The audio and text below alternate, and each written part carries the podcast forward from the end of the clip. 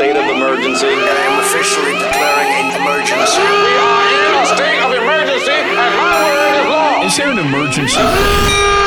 This is an emergency episode Come in here, it's an emergency. of the Fear the Fro podcast. Fro podcast listeners, this is not really an emergency. I'm the boy that cried wolf, but I wanted to react to the NBA trade deadline. And rather than wait on this back to back set from the Cavs against the Pelicans and then the Bulls, I wanted to do it right now. Just hit a bunch of these trades, my thoughts on them, so that you would have something to enjoy before the next Fear the Fro podcast. Then I'm going to sit back and enjoy a bit of my weekend, watch the game tonight and watch the game tomorrow, and then react to this back to back set against the Pelicans and the Bulls. So rather than wait until two days has gone by, I wanted to react to the trade deadline right now.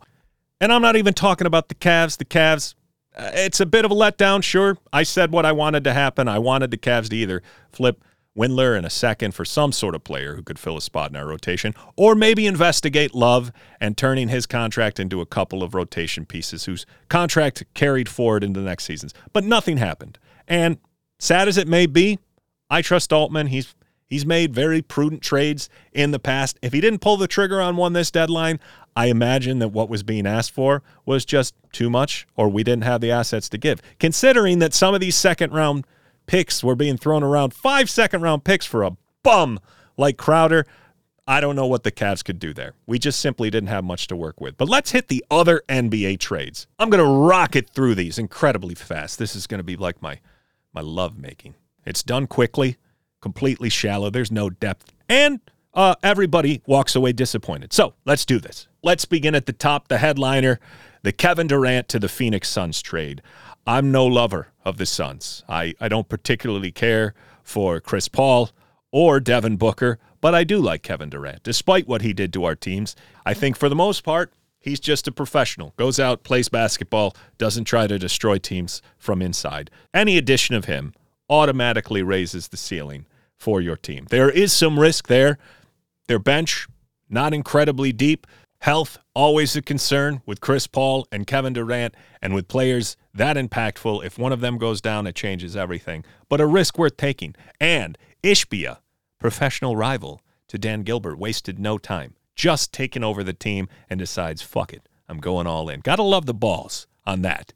Plus, any owner who gets rid of Jay Crowder immediately upon taking control of a team is possibly the greatest owner of all time. So the depth. The Suns are rolling out a second unit that consists of Cam Payne, Damian Lee, TJ Warren, who's been banged up a bit this year, Darius Bazley, who they acquired from the Oklahoma City Thunder in a deal that moved Saric there, and Bismack Biyombo, who I like. Now they got a big night out of Okogie the other night. He's also in there. Landry Shamet, Saben Lee, a guy who played some college hoops at the same school as our very own Darius Garland. But let's not dwell on the bench because the reality is if this team stays healthy, very good. Two of those three guys will be on the floor at all times Chris Paul, Devin Booker, Kevin Durant, to say nothing of how much pressure this takes off of Ayton to live up to that $30 million contract that they had to match from the Pacers. That's really kind of irrelevant. He can just thrive in a very overlooked position uh, in terms of the team hierarchy, similar to what we see from Jarrett Allen. People's expectations are tied to Mitchell, are tied to Garland, are tied to Mobley, far greater than Allen, and Allen is out here thriving. I think you could see much of the same from Ayton in that way. Those guys will command so much attention, Booker and Durant, that if I'm a Phoenix Suns fan, I feel great about the way they're positioned to be able to climb up the Western Conference standings and truly compete against the Memphis, against the Denver Nuggets, those squads.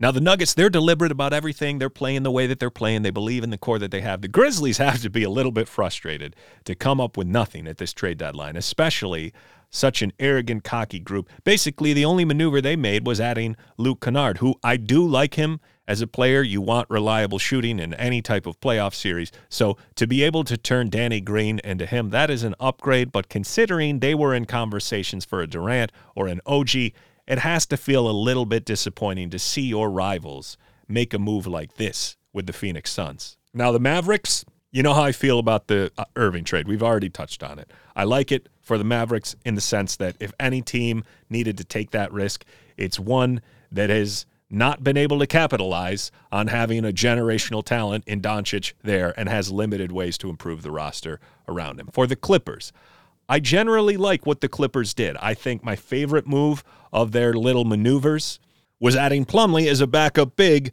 for Reggie Jackson on an expiring deal. They needed a backup center behind Zubac, and I think we saw that when we destroyed the Clippers in that game, is that Zubac is a, a good player. At times, he looks like a very good center, but they needed some size and ability to bang with some of these dominant centers that are out there in the Western Conference. When you get to the playoffs, if you hope to go through a team that has a Jokic or a Steven Adams with a Jaren Jackson Jr., you need a little bit more size to be able to throw at people. The other big trades, the Lakers trades, I'm a big advocate of for reasons that I discussed on the last podcast. I think it almost is more beneficial for them to have lost out on the Kyrie Irving trade because despite how good Kyrie Irving is, one, there's a risk he walks away for nothing. The Lakers have lived that already with what Dwight Howard did. They acquired him, Kobe rode him, drove him out of town essentially. He ended up leaving, and they weren't able to do anything about it or replace his salary. With the Lakers, they had essentially nothing of value to trade between the $38 million that Anthony Davis makes and the six and a half of Lonnie Walker. The, they had Patrick Beverley, which they turned into Mo Bamba, who enters on a, a non guaranteed deal next year, but adds a piece that they can seemingly do something with. And now they have Beasley at 16 and a half million. They have Russell, who presumably will sign for a deal 20 to 25 million a season, I would expect, being that this is a very weak crop of free agents and he's a true unrestricted free agent who's only 26 years old. You have Mo Bamba who makes 10 million next year, completely non-guaranteed. They can just cut bait if that doesn't work out. This is a guy who made 38% from three-point land last year on four attempts a game. That's not nothing. And this year, he's shooting 40% from 3, albeit on a very tiny sample of less than 3 attempts a game. You have Rui Hachimura who will probably make 10 mil plus, which will give them more role players, guys who can shoot Russell's 40% from three or close to it. Malik Beasley, a very high volume three point shooter.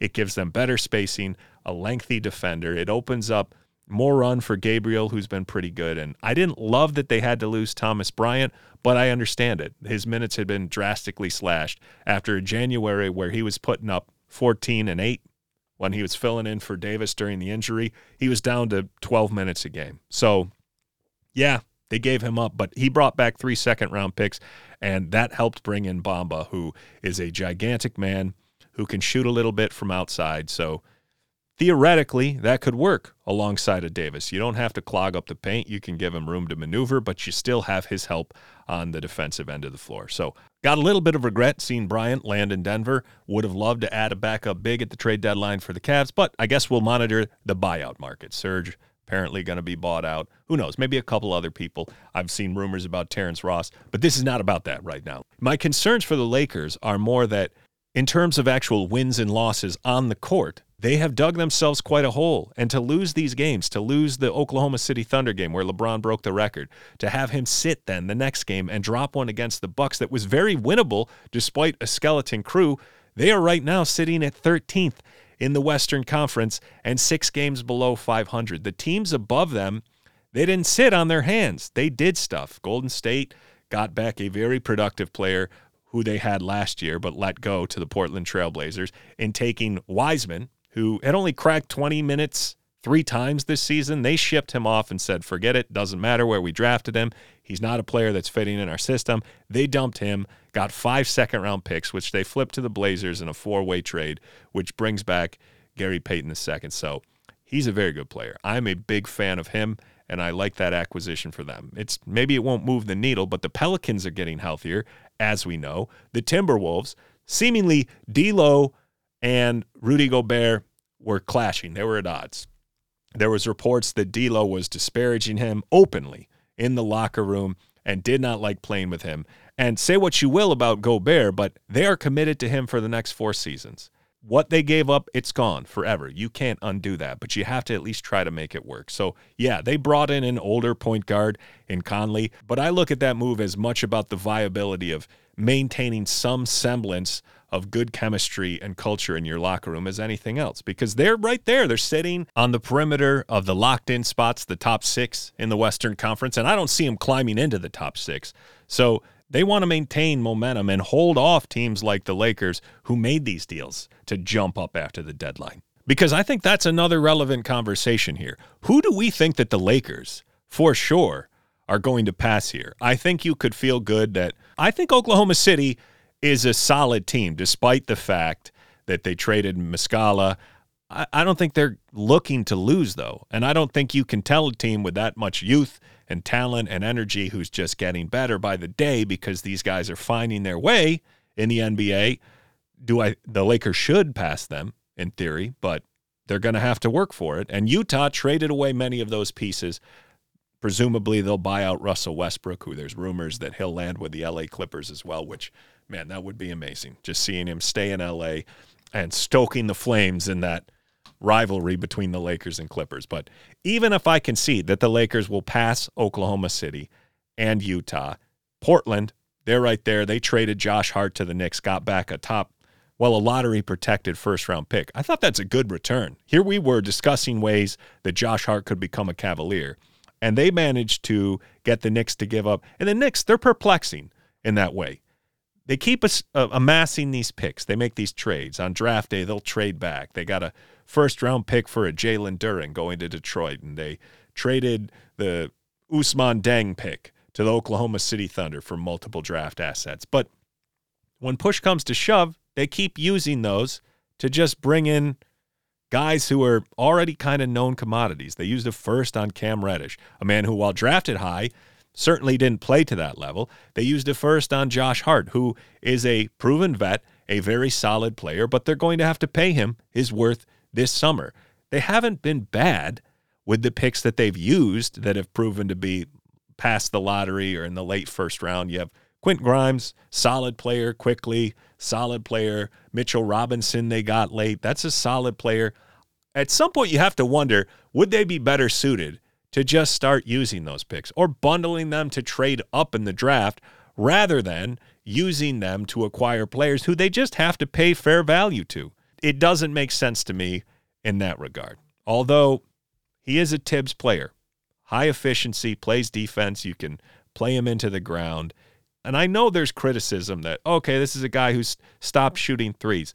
Let's put that in perspective because in Portland, he was playing alongside two of the top three three point attempts guys in the league in Simons and Lillard. Those guys shot over 23 point attempts per game. How many did we expect Josh Hart to, to take?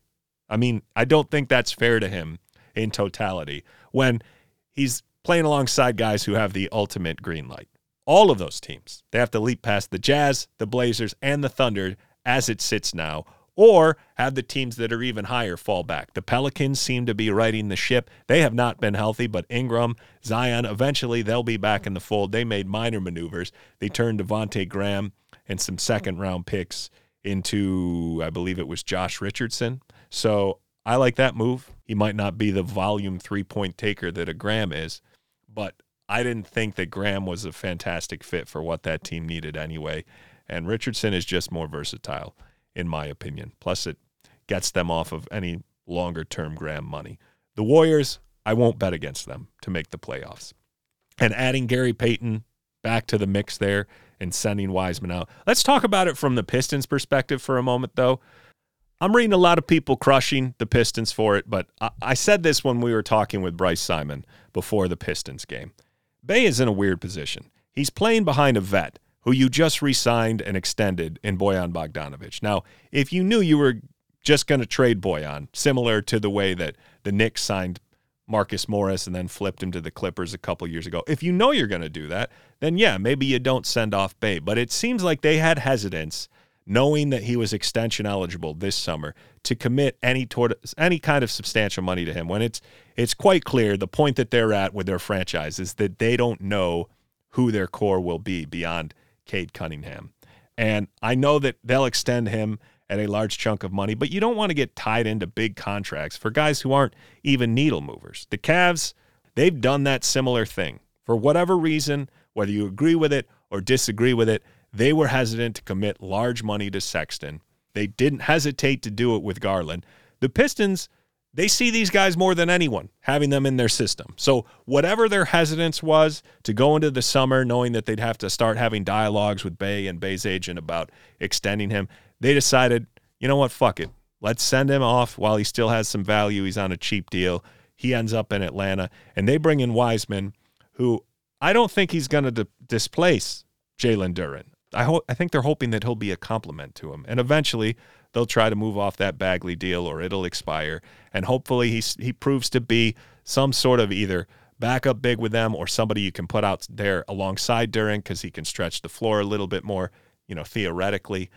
I think when we saw Wiseman, we know he's not necessarily a banger. He's not a great rebounder for a man of his size, but he seems comfortable with the ball in his hands at the elbows a little further out. So maybe they're going to roll him out alongside one another because Duren, that dude can bang. He can rebound, he can deter shots. And as he gets stronger and even more NBA ready, I like the future for him.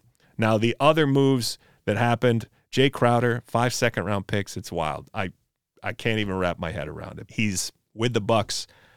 We're going to have to go through them seemingly at some point, or somebody will we'll get to see just how impactful he is.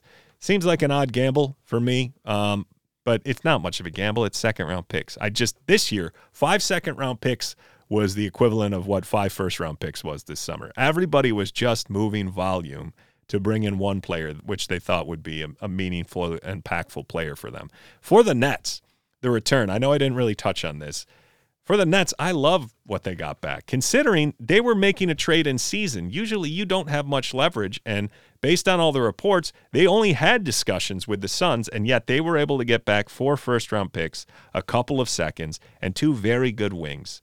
Now they are very wing heavy with Royce, Mikal Bridges, uh, Joe Harris, uh, D- Dorian Finney Smith, all this length, all this wing depth that we would have loved to pluck and the discussions happen and nothing happened with us, but they will revisit that stuff this summer, surely.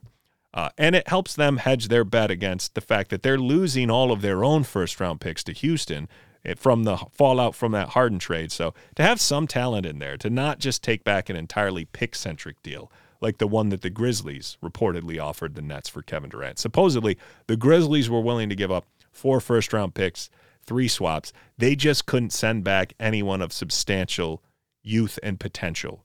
And that's where the deal fell off. They were also in talks for OG Anunoby for three first round picks. But again, Toronto held out because they wanted some sort of prospect back along with them. Toronto seemingly asked for too much because nothing really materialized.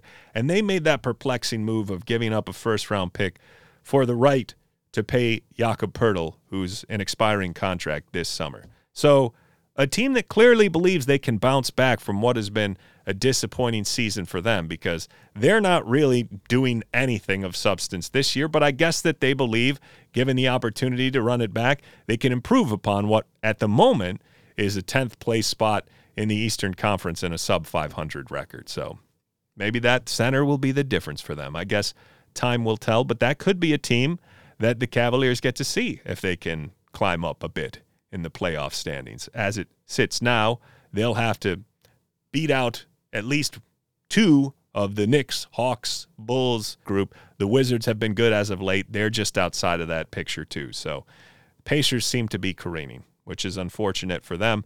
But the bottom of the East is cemented. It's the Hornets and the Pistons. And then you have the Magic and Pacers who look like they're falling out of it. But those five teams between seven and 11, that'll be an interesting thing. So the Lakers, eh, uh, as somebody who loves chaos, there is nothing that would be more funny than the Lakers making all these maneuvers only to miss the playoffs anyway. The Suns are at no risk of that. And they are now right up there. I believe they're third at the moment in terms of title odds or second, depending on who you go to. Most people believe it's the Celtics, it's the Bucks, and it's the Suns. I don't know that I'd write off the Nuggets. They did some nice poaching of Thomas Bryant on the cheap because the Lakers wanted to honor his trade request and another big to back up Jokic. He's probably not going to get much floor time, but I like the move. I like Bryant. He was a good minimum signing. Those are the types of guys that give you hope that despite the Cavs situation this summer and limited money that they'll have to work with on the market. Hopefully, we can get a few people who look at this core and say, I want to jump on board, and they can try their hand at a couple of reclamation projects. Now, of any of the other moves, like I said, I did kind of like what the Clippers did. They got Bones Hyland. Denver gave up on him fairly quick. 22 years old. I know he's a volume shooter, uh, but for 12 points a game in a backup role, clearly an offensive talent, reminds me a little bit of J.R. Smith in the sense that his shot selection and his volume is suspect, but the offensive promise is certainly there. And they decided to go the vet route and something that's a little more of a known commodity and just wash their hands of that experience and that experiment altogether. Sacramento Kings, not any big moves for them. The Cavs, one of two teams who didn't do anything, the Bulls being the other. The Wizards didn't do anything in close proximity, but their Rui trade essentially kicked off the entire trade season. So that's sort of me touching on all the big moves. I guess there was some more minor stuff that happened. As far as the under the radar things, I like Jalen McDaniels for the 76ers. I thought that was good to turn Matisse into somebody who's much more of a two way player and who is also very young and long. I liked it. And just to put a bow on the Cavs thing, if there was anything I would have loved to see transpire yesterday, I mentioned I was open to Windler in a second for a rotation player or using Love and maybe a second or a couple seconds to add back two rotation players whose contracts carry forward into the summer. The one that I was kind of intrigued by was the suggestion of a Royce and Joe Harris or a Royce and Seth Curry who's expiring this summer for a Kevin Love in seconds. But considering how many seconds it took to even get a bum like Jay Crowder, we probably couldn't have made that happen anyway. So we move forward. And now the buyout market will be what we're looking at Will Barton, Terrence Ross, uh, Serge Ibaka, Russell Westbrook. I don't think we're looking at Westbrook, obviously, but a Terrence Ross and a Will Barton, they could definitely be pickups that made some sense for the Cavs. And we'll see what other names emerge as we go here. So there you go. There's my thoughts. The Fear of the Fro podcast trade deadline recap. And I did it in a mere 18 minutes. Impressive, if I do say so myself. Thank you for listening. Thank you for subscribing. Thank you for joining the podcast, The Fear of the Fro Revolution, that is underway right now. I am Bob Schmidt, voice of Fox Sports Radio, and this is the Fear of the Fro podcast. Levert, lob to Mobley. Ow! This has been Fear the Fro. If you like the show, subscribe and rate wherever you listen. Our guy, Bob Schmidt, always gets a reaction out of it. Join us next time for more Cavs and NBA coverage.